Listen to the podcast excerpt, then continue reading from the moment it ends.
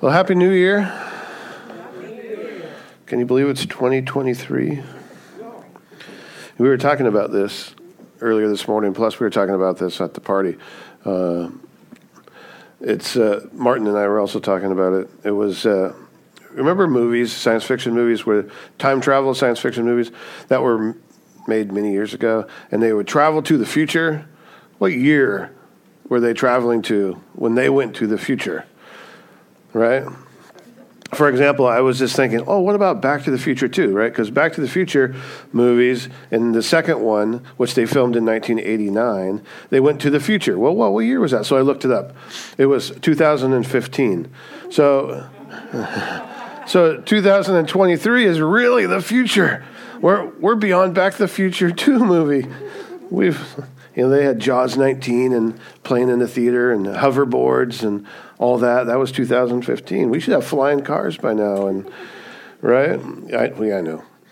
But this is really the future. I mean, even Dixon and I were talking about this. He was like, you know, 2023, where'd the time go? All right. And I was thinking, when I was 14, you know, back in 1983, 2023 seemed like science fiction right?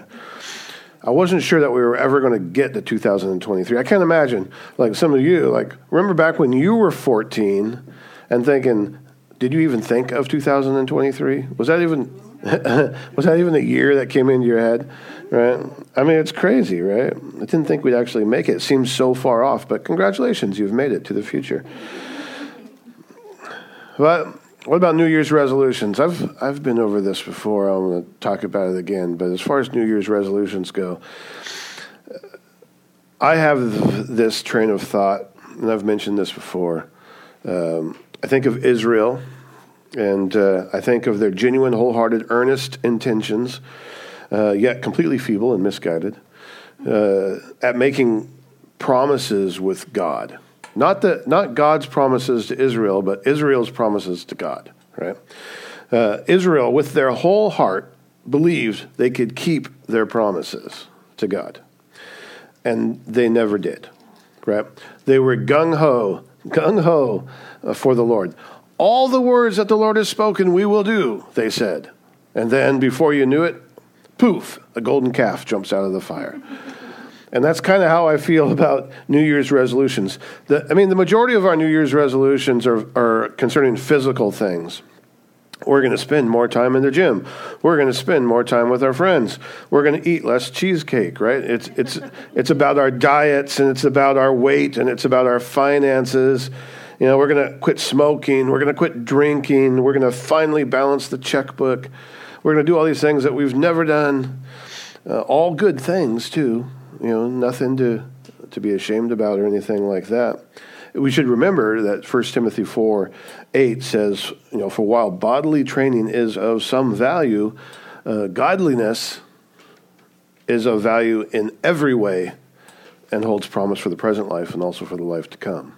Giving you a little bit of context to understand New Year's resolutions as compared to living a godly life. But we're always, with our New Year's intentions, we're always completely sincere.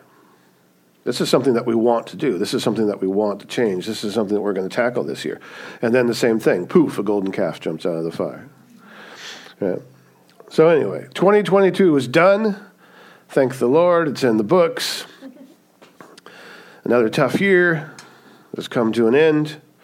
It wasn't necessarily a, a, a fond, at least not to me, a year that I'm going to fondly remember uh, necessarily. I mean, globally speaking, worldly speaking, domestically speaking.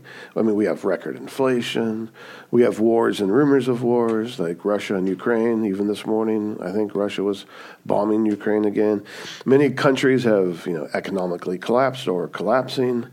Uh, we all the shortages that we've been talking about for the last couple of years that we knew were coming because nothing is shipped out of China in like two years. They say that, you know, how much of the stuff you think that we get from China? Most of our uh, aspirin and Tylenol and, and things like that, for example, 90% of that comes from China. Well, how much has China shipped out in the last year? Just in the last year of their normal product that they export out to the United States. How much of that did they send out this last year? Well, only 10%. So that means 90% of their stuff they never sent. They never shipped out. They weren't, they weren't sending anything out. They're pretty much locked down.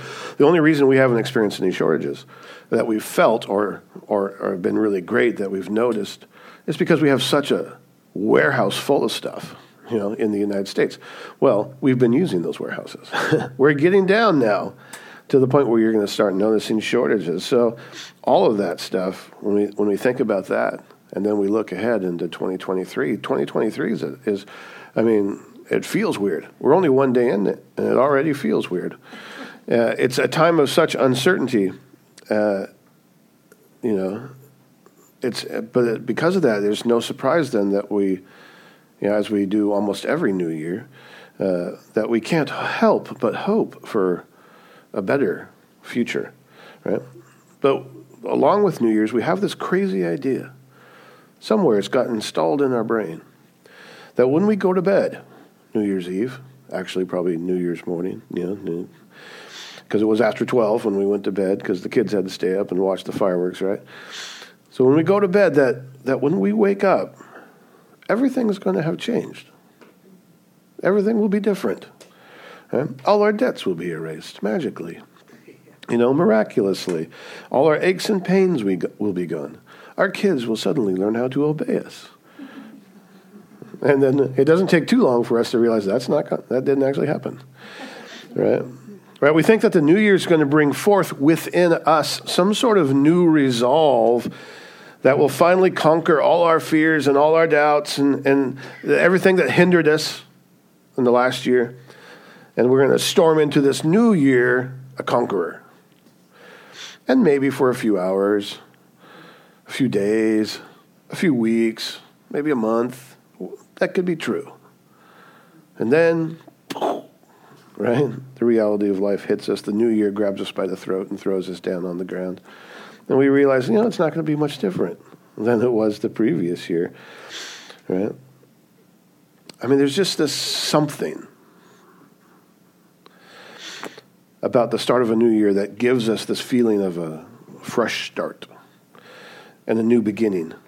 And I don't really want to be a downer, you know, but there's no difference between December 31st and January 1st. I mean, nothing mystical occurred at midnight. I mean, it might have been an act of God that you were awake, but other than that, really nothing mystical occurred between the two days. But there is hope. There is hope for the new year. There is always hope because there's a living hope. The hope of our salvation, the blessed hope. There's Jesus. So this morning we're going to be in Daniel chapter 1. We'll, we'll continue with Genesis next week. We'll continue in Genesis chapter 7. But this morning we're going to be in Daniel chapter 1, and we're going to read the whole chapter, Daniel chapter 1, verses 1 through 21. And this is the beginning of everything that Daniel is going to be going through. This is when Daniel is taken into captivity uh, by Babylon. So it says, In the third year of the reign of Jehoiakim, king of Judah, Nebuchadnezzar, king of Babylon, came to Jerusalem and besieged it. And the Lord gave Jehoiakim, king of Judah, into his hand with some of the vessels of the house of God, and he brought them to the land of Shinar, to the house of his God, and placed the vessels in the treasury of his God. And then the king commanded Ashpenaz, his chief eunuch, to bring some of the people of Israel, both of the royal family and of the nobility, youths without blemish, of good appearance, and skillful in all wisdom, endowed with knowledge, understanding, learning, and competent to stand in the king's palace and to teach them the literature and the language of the Chaldeans. The king assigned them a daily portion of the food that the king ate and of the wine that he drank and they were to be educated for three years, and at the end of that time they were to stand before the king. Among these were Daniel, Hananiah, Mishael, and Azariah of the troop of Judah. And the chief of the eunuchs gave them names. Daniel he called Belteshazzar, Hananiah he called Shadrach, Mishael he called Meshach, and Azariah he called Abednego. But Daniel, verse 8, resolved that he would not defile himself with the king's food or with the wine that he drank. Therefore, he asked the chief of the eunuchs to allow him not to defile himself. And God gave Daniel favor and compassion in the sight of the chief of the eunuchs. And the chief of the eunuchs said to Daniel, I fear my lord the king, who assigned your food and your drink, for why should he see that you were in worse condition than the youths who are of your own age, so that you would endanger my head with the king? And then Daniel said to the steward, whom the chief of the eunuchs had assigned over Daniel, Hananiah, Mishael, and Azariah, Test your servants for ten days. Let us be given vegetables to eat and water to drink. Then let our appearance and the appearance of the youths who eat the king's food be observed by you, and deal with your servants according to what you see. So he listened to them in this matter and tested them for ten days. And at the end of ten days, it was seen that they were better in appearance and fatter in flesh than all the youths who ate the king's food. So the steward took away their food and the wine they were to drink, and he gave them vegetables. And as for these four youths, God gave them learning and skill in all literature and wisdom, and Daniel had understanding in all visions and dreams. And at the end of the time, when the king had commanded that they should be brought in, the chief of the eunuchs brought them in before Nebuchadnezzar. And the king spoke with them, and among all of them none was found, like Daniel, Hananiah, Mishael, and Azariah. Therefore they stood before the king. And in every matter of wisdom and understanding about which the king inquired of them, he found them ten times better than all the magicians and enchanters that were in all his kingdom. And Daniel was there until the first year of King Cyrus. Let's pray. Lord, I thank you for your word, and I thank you, Lord, for the message that's here. And I pray, Lord, that your spirit speak it to us. And I, I thank you for the encouragement and the hope that comes from this and preparedness, the message of preparedness that is in here for us as we step into a new year. I thank you for this. Thank you for the power of your word. And I thank you, Lord, in Jesus' name. Amen. You know, it says, for everything there is a season. We tend to, me- to, to measure things by, you know, years or birthdays or, you know, events like that. Uh, but God, I mean, He uses those as well, but He often uses, the Bible tells us, times and seasons. And not every season that we go through is as enjoyable as possibly the previous season. There are seasons that we go through that we wish we never had. But yet, within every season, regardless of how tough the season is or what kind of a trial that season may be, uh, there is an opportunity for growth in that season. Right? It tells us in Galatians 6 9, let us not grow weary of doing good, for in due season we will reap if we do not give up. So, regardless of the season that we go through, as long as we don't give up, as long as we persevere and continue through it, there's an opportunity for us there to, to grow, to learn from it, to grow closer to the Lord. This was a new season for Daniel. It probably wasn't one that he chose right? We obviously he was taken into captivity when Nebuchadnezzar seized Jerusalem. If he had had a choice, this would not have been his choice. But it was a new season for Daniel. Daniel's, you know, he's young, he's flexible. He's probably 15 years old or something like that, maybe 14, like my, you know, Dixon's age. He's a young kid. And he gets taken into captivity. Right? It was a new beginning for this teenager. Right? So it says in verse 1, right? It says, in the third year, right, Nebuchadnezzar, the king of Babylon, came to Jerusalem and besieged it. And the Lord gave Jerusalem to Nebuchadnezzar, right? So you have to understand that Jerusalem was being put into captivity because of they were being unfaithful. But that didn't mean everybody, that all the Israelites were unfaithful. Because obviously, as we'll see, Daniel's not. Either is, you know, the other three with him, who I'm always just going to refer to as the other three, so I don't have to keep repeating their names. But, but you know, it doesn't mean everyone in Israel is unfaithful. But Israel was unfaithful. They weren't keeping God's promises. They were, they were worshiping other gods. There was pagan things that are happening within. So he puts them into captivity. So Jerusalem was besieged, and many of the people, mainly the youth, right, the young and the wise and the skillful and the good looking, get taken by Nebuchadnezzar. He specifically wants them. And they get taken as captives. Now it says that they were taken to the king's palace. So they weren't just thrown in some dark, deep, deep, dark dungeon somewhere. Right? They were taken to the king's palace. And it says that they were to be taught the literature and the language of the Chaldeans. Right? And the king assigned them and said he assigned them a daily portion of his food and a daily portion of his wine that he drank. And they were to be educated for three years. And if you just kind of read it, gloss over it like that, you're probably thinking, well, that doesn't sound like captivity to, to me. I mean, that doesn't sound too bad.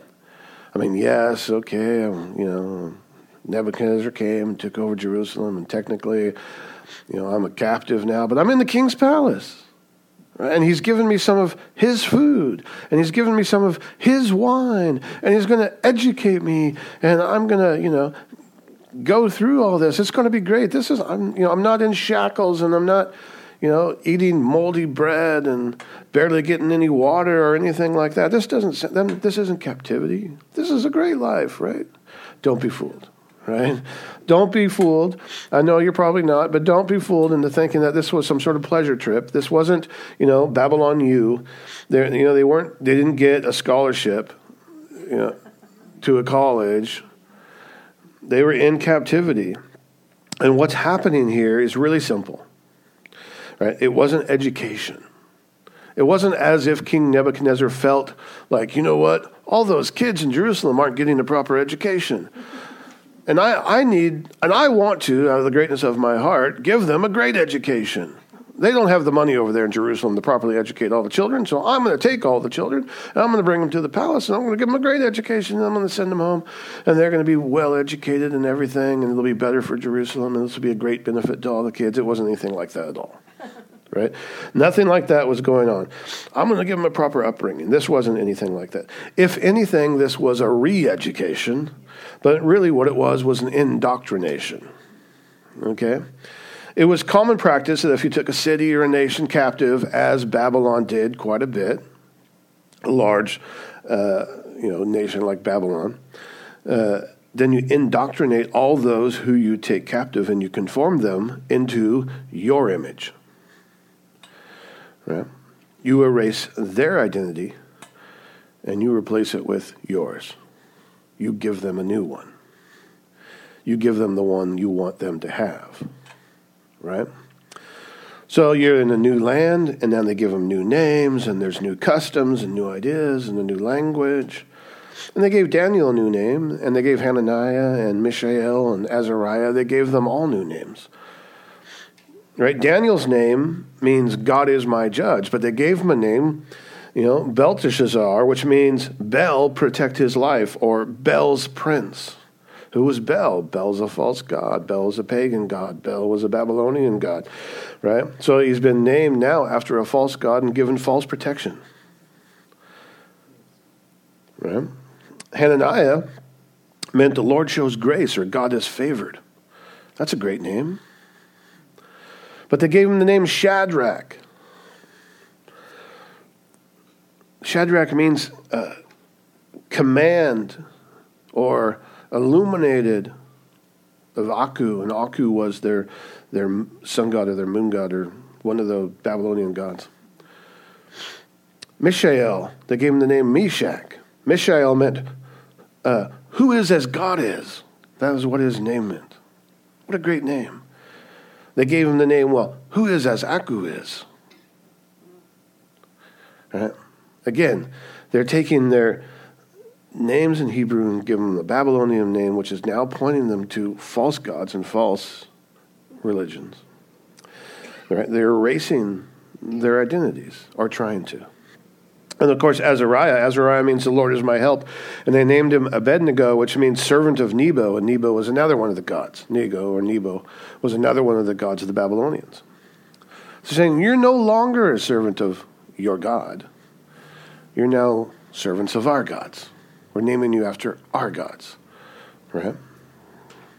And so for three years, they were to be educated in the palace, which meant for three years they were to be brainwashed into the ways of the Babylonian life, the Babylonian world, the Babylonian, you know, education. It's brainwashing. Does it sound familiar? Because that's exactly what's happening today in our world, right? The whole LGBTQ plus, transsexuals, transhumanism, what is a woman, uh, you know, what is your pronoun? You can identify however as you wish.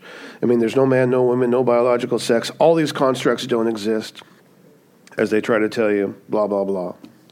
Right? The the attacks on marriage, the attacks on family, uh, you know, the brutal attacks on women. I mean, when you have a current administration who allows men to identify as women and then men compete in women's sports and then women's losing day after day to men, that's an attack on women. That's not supporting women at all. It's a brutal attack on women. And it dehumanizes women when you allow that to happen. But then, of course, on top of that, you have the, you know, of course, the physical mutilation of, of children and chemical castration of children. Uh, just in the news this last week that Texas, the Supreme Court of Texas, would not block chemical castration of this gentleman's kids who were taken from him by his wife and moved to California, and they wouldn't block the chemical chemical castration of his kids in California. It's demonic. It's satanic. It's intentional. And it's, it's erasing identity. Right? They, they might as well be giving them new names because they're trying to erase who they are and tell them there's something else. Right? and Satan has taken so many people captive with this false gospel and with these false lies and this deception, right? With his attempt to his attempt to redefine you or your family or your kids, erasing all these lines and erasing identities. And this is exactly what the Babylonians were doing erasing the identities of the Israelites, trying to make them Babylonian. Right? Eat our food, wear our clothes, read our books, learn our ways, speak our language, forget everything of your life before. And that's a strategy of Satan. And that's exactly how the world operates today. Exactly. You may not be in captivity. They may not have come to your house and drug you out of it and taken you to a faraway land somewhere else. But today the world is in captivity. The United States, the state of Washington, is in captivity to the same satanic you know, ideals. So you're, in a sense, Daniel.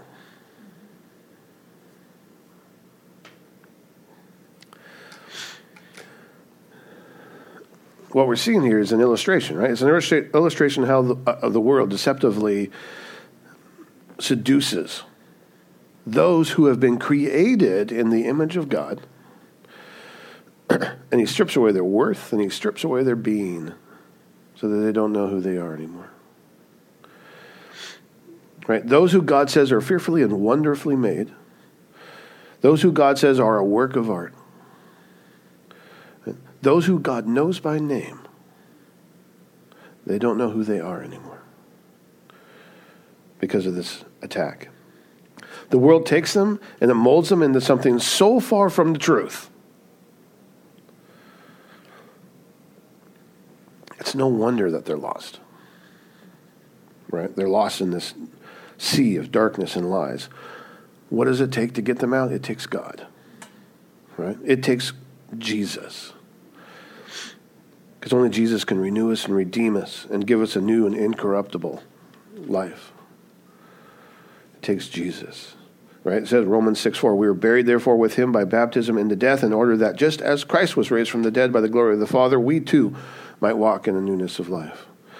Or 1 Peter 1 3, blessed be the God and Father of our Lord Jesus Christ. According to his great mercy, he has caused us to be born again to a living hope through the resurrection of Jesus Christ from the dead. That's what it takes. It takes death and life. It takes a new beginning for them. But for us, we're the ones who need to be pointing them in the right way to Jesus. We need to be like the example that we're going to see here with Daniel. It says that Daniel, and at least the other three, had no intentions of following this, of doing this in the way that the Babylonians wanted them to it, to do it, right? They had other intentions because Daniel's heart was after God. Right? And they stepped into this new season of captivity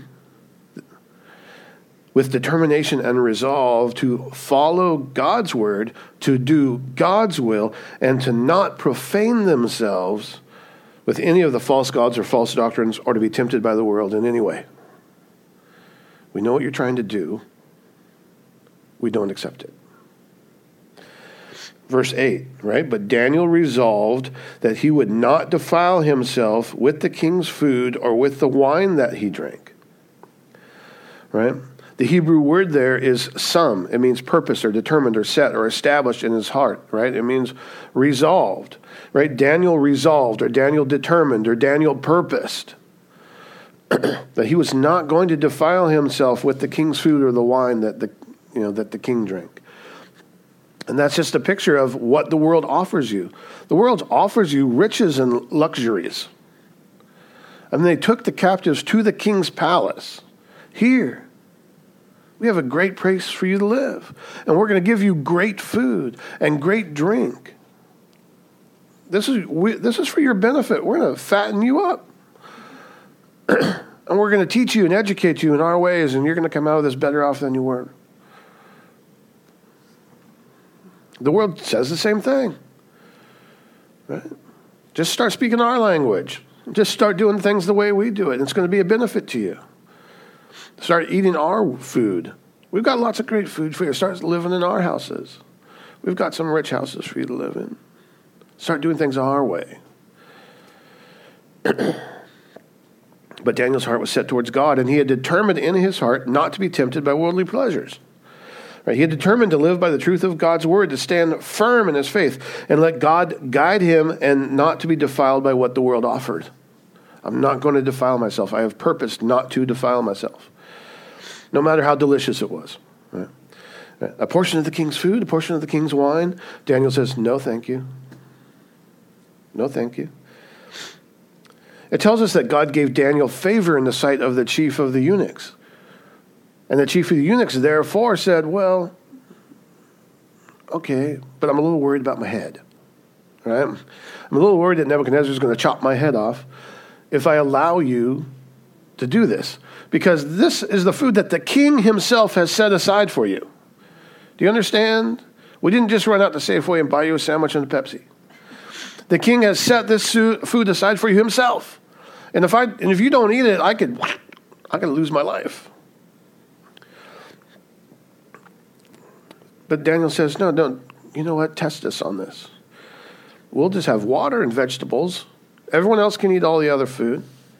And in 10 days, compare us. Compare us to the others and see who looks more healthy. Okay? See who's doing better. And the eunuch says, okay, fine. Okay, for 10 days. 10 days I'll do this.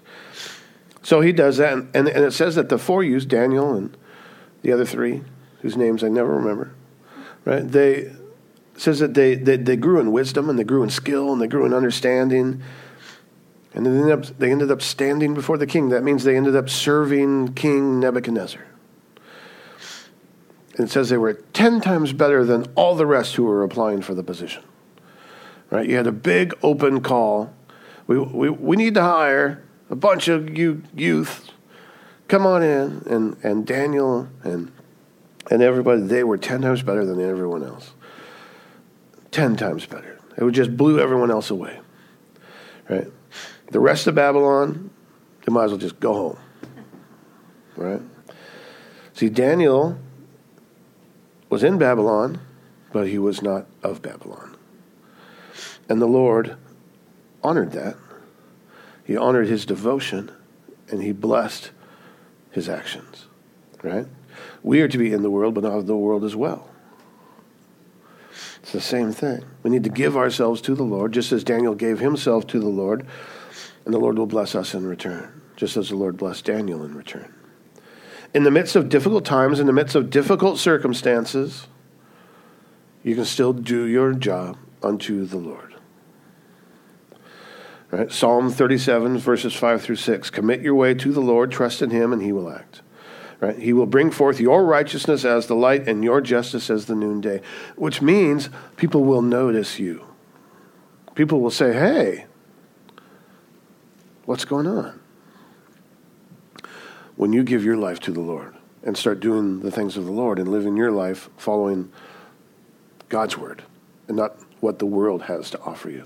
And people noticed Daniel right away, and they did not like him. Right? Which unfortunately is exactly what's going to happen.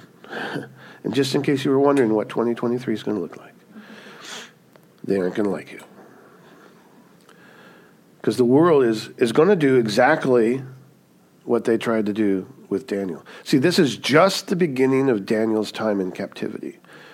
And at beginning of his time in captivity, the first thing Daniel does is, I will not follow your ways, I will follow God's ways.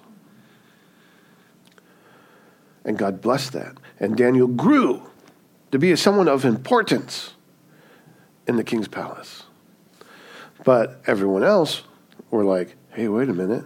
That's, uh, we need to kill this guy. We need, to, we need to find a way to trip him up. We need, you know, and they do, right? They try to find all these different ways. They get the king to put all these laws into effect. Right? They throw Shadrach, Meshach, and Abednego into the fire. But guess what was in there with them? Jesus. They come through it unscathed. It's a picture of Israel and tribulation.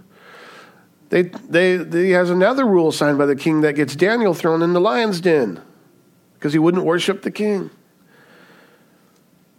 The king goes there the next day. Daniel, are you alive? You can imagine like that wait before Daniel replied.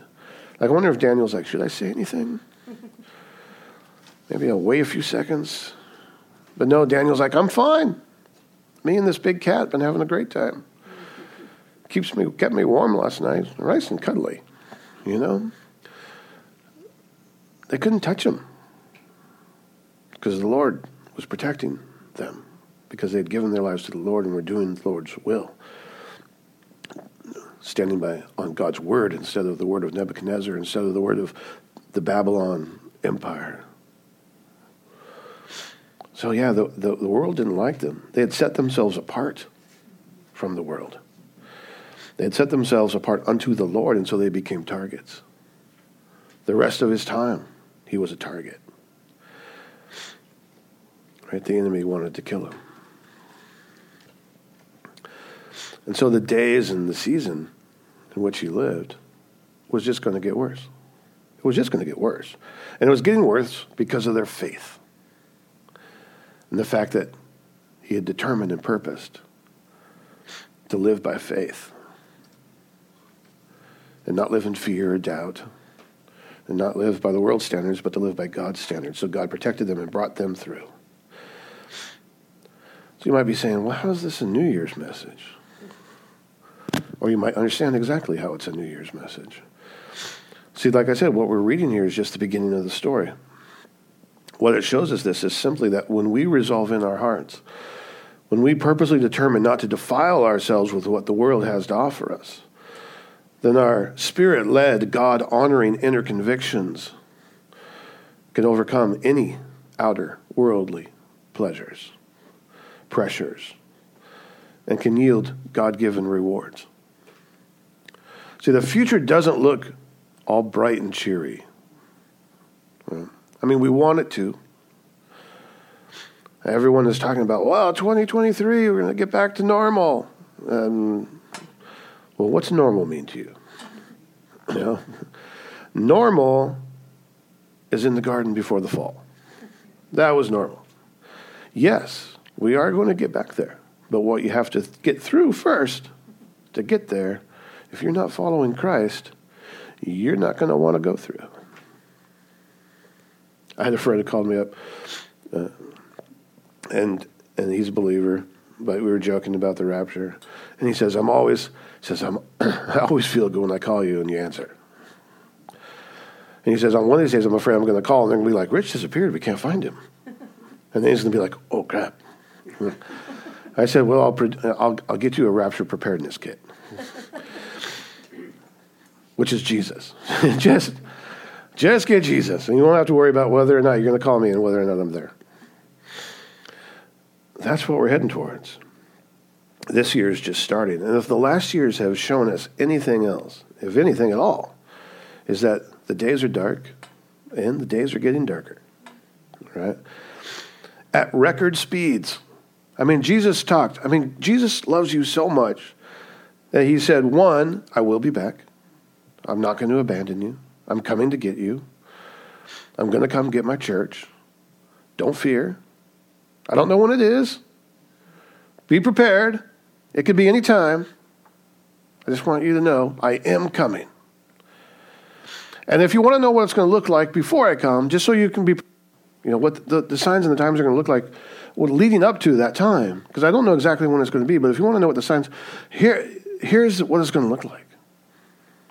So you're not completely blind about things. First, don't be deceived.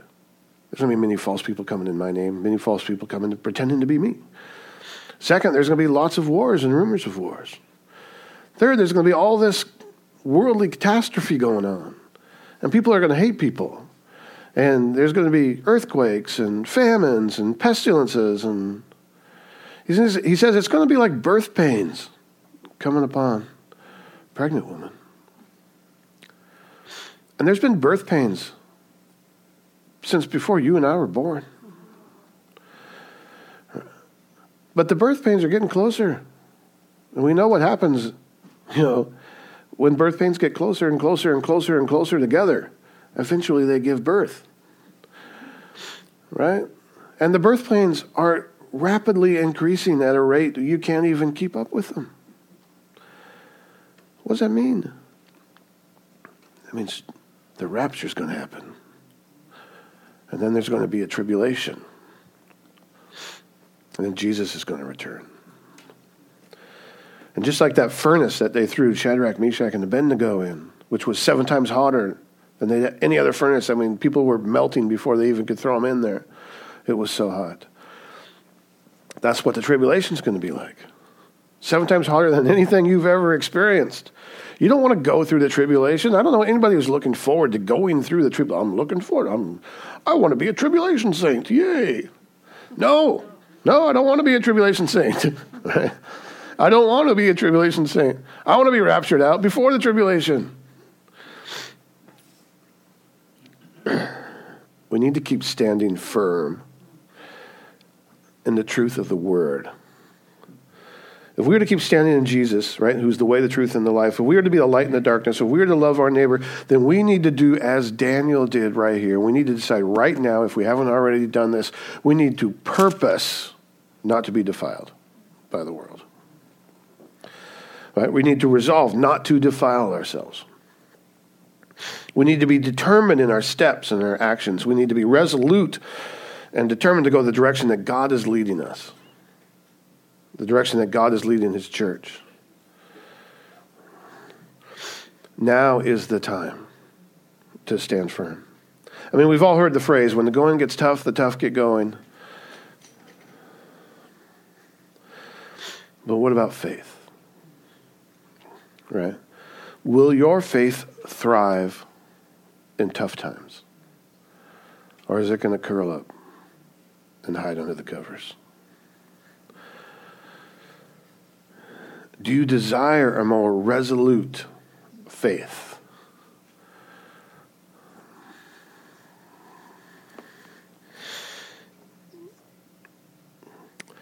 You should, because tough times are coming. stand your ground. Be purposeful. Be determined, be unwavering in your faith. 1 Corinthians 16, verses 13 and 14. Be watchful, stand firm in the faith, act like men, be strong. Let all that you do be done in love. The message translates it like this it says, Keep your eyes open, hold tight to your convictions, give it all you've got, be resolute, and love without stopping. This is how we need to be. We need to be on mission for the Lord. So you consider, look back if you wish, to the last year. Look back, right? And consider what God has brought you through this last year. All the good times, all the bad times, all the pain, all the struggles, all the troubles, all the trials, right? The highs and the lows. And remember, through it all, God's faithful. Right? You and I, we may not know what tomorrow brings, and we don't. Tomorrow's an unknown for us. We may not know what this, this next year holds for us. We don't. But guess who does? God. Right? And we know the one thing that will always hold true regardless, which is God is faithful. Right? C.S. Lewis says it's funny how day by day it seems that nothing changes at all until we stop and look back and realize that everything is different. So if you need to stop and look back at your life so you can, you know, repurpose yourselves, stop and look back and be reminded how God's faithful. And He got you through from there to here. And He's going to get you through the rest of the way as well, right? So if you want to look back, look back for that one purpose to be reminded of the Lord's faithfulness. Take him at his word. Right? There's no reason you, for you to be doubtful or fearful. I mean, don't live as the world lives. We're to be a light in the darkness. If we're living as the world lives, we're not shining a really bright light. We're not giving them the hope that they're looking for. We can't point them to Jesus, which is what we need to do. God brings good favor.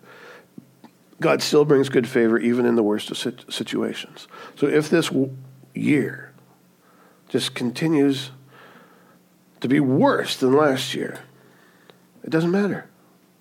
It doesn't matter because God will bring good favor to those who are doing His will and following His word. His grace is abundant.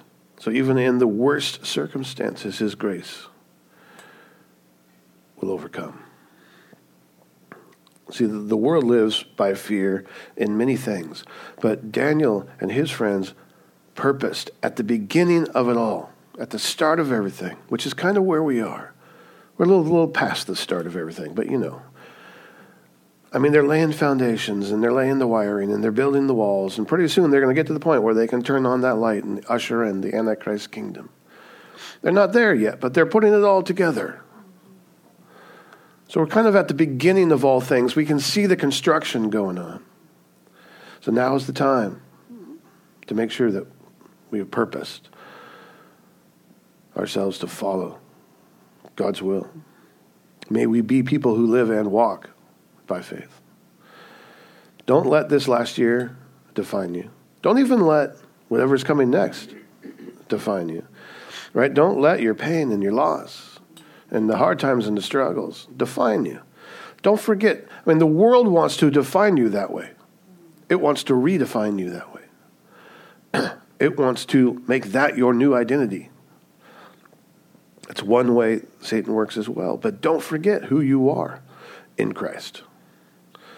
Right? You are wonderfully and fearfully made. You're a work of art created by God. He created you in the image of God. Your identity is found in Jesus. Right? It'll never be found anywhere else. Part of the problem that we create for ourselves when we step into a new year is that often we carry our baggage with us. The, the very exact baggage that we have been saying for years that we're trying to get rid of, that we don't want to have anymore, that we're going to we're going to make a resolution this year to get rid of that baggage finally. And we just pick it up, put it over our shoulder, and just continue to carry it on through the new year. I'm going to get rid of this. I promise. I've been saying that for years, but I'm still carrying it. We keep carrying the burdens. We keep holding on to the guilt. We, the very things that we make resolutions to give up, we keep holding on to. We keep carrying it on year after year after year. Surrender it. Give it to Jesus. Don't make resolutions. I mean, you can if you want. I'm not going to tell you. You can't make a New Year's resolution. But 92% of all New Year's resolutions fail. So just telling you where you stand. Right? Instead, let's just be resolute. Right? And determined the fall of the Lord into 2023. Right? The Lord determines our steps, so trust in the Lord as you step into the new year. Isaiah 43, verses 18 and 19. Remember not the former things, nor consider the things of old. Behold, I am doing a new thing. Now it springs forth. Do you not perceive it? I will make a way in the wilderness and rivers in the desert. Follow the Lord. He's making the way. Let's follow him. Right? Quit chasing corruptible crowns. Press on towards the incorruptible. Right? Don't grow weary. I think we like the ideas of new beginnings and you know endings and new beginnings and stuff like that because you know a new year washes the slate clean and you get to start over tomorrow, today, no regrets and you know no debt, no marks against our name. Pass go, collect two hundred dollars. I wish, right? Whoever's passing that out, let me know. Whatever we like to tell ourselves. I think th- the reason we like this idea is because we want to experience it. It's true. We, all, we, we want to experience that type of thing. But guess what? We have. We have. As Christians, we have experienced it, and we are experiencing it daily. It can only be experienced through Christ, as a matter of fact. You want to experience new beginnings? You want to experience new life? You want to see your slate washed clean? It only happens through Christ. 2 Corinthians 5:17 Therefore if anyone is in Christ he is a new creation the old has passed away behold the new has come. You want the new it's in Christ. It's the only way you're going to get it. It's the only way. The old has been made new. You died, now you live, right? You were dirty rags, now you're washed clean by the blood of the Lamb. We were singing. Focus on this. Focus on who Jesus is and who you are in Jesus. Nothing else. Focus on his faithfulness, focus on his promises, focus on his truth, and you'll find that it will not fail tells us in 1 Timothy that this is what we should do. We should pursue righteousness. We should pursue godliness. We should pursue faith. We should pursue love, steadfastness, gentleness. We should fight the good fight. Right? The good fight of faith. Take hold, it says, of the eternal life to which you were called. Take hold of it. Purpose that. Repurpose that if you need to. Right? Hold fast to the confession of our hope without wavering, for he who promised is faithful. Listen, let me tell you a truth. Satan cannot shake you when you know who you are in Christ. That's the truth. It's one of the biggest things people struggle with is their identity. Listen, it may be a new year. I borrowed this from Jack Hibbs. I give him credit. He made up this quote. It may be a new year, but it's the same God. Right? It's not about the new year anyway. It's about God who makes all things new. That's what it's about. Because God is the same yesterday, today, and tomorrow. Lamentations 3 22 and 23 says this The steadfast love of the Lord never ceases. Think about that. Never ceases.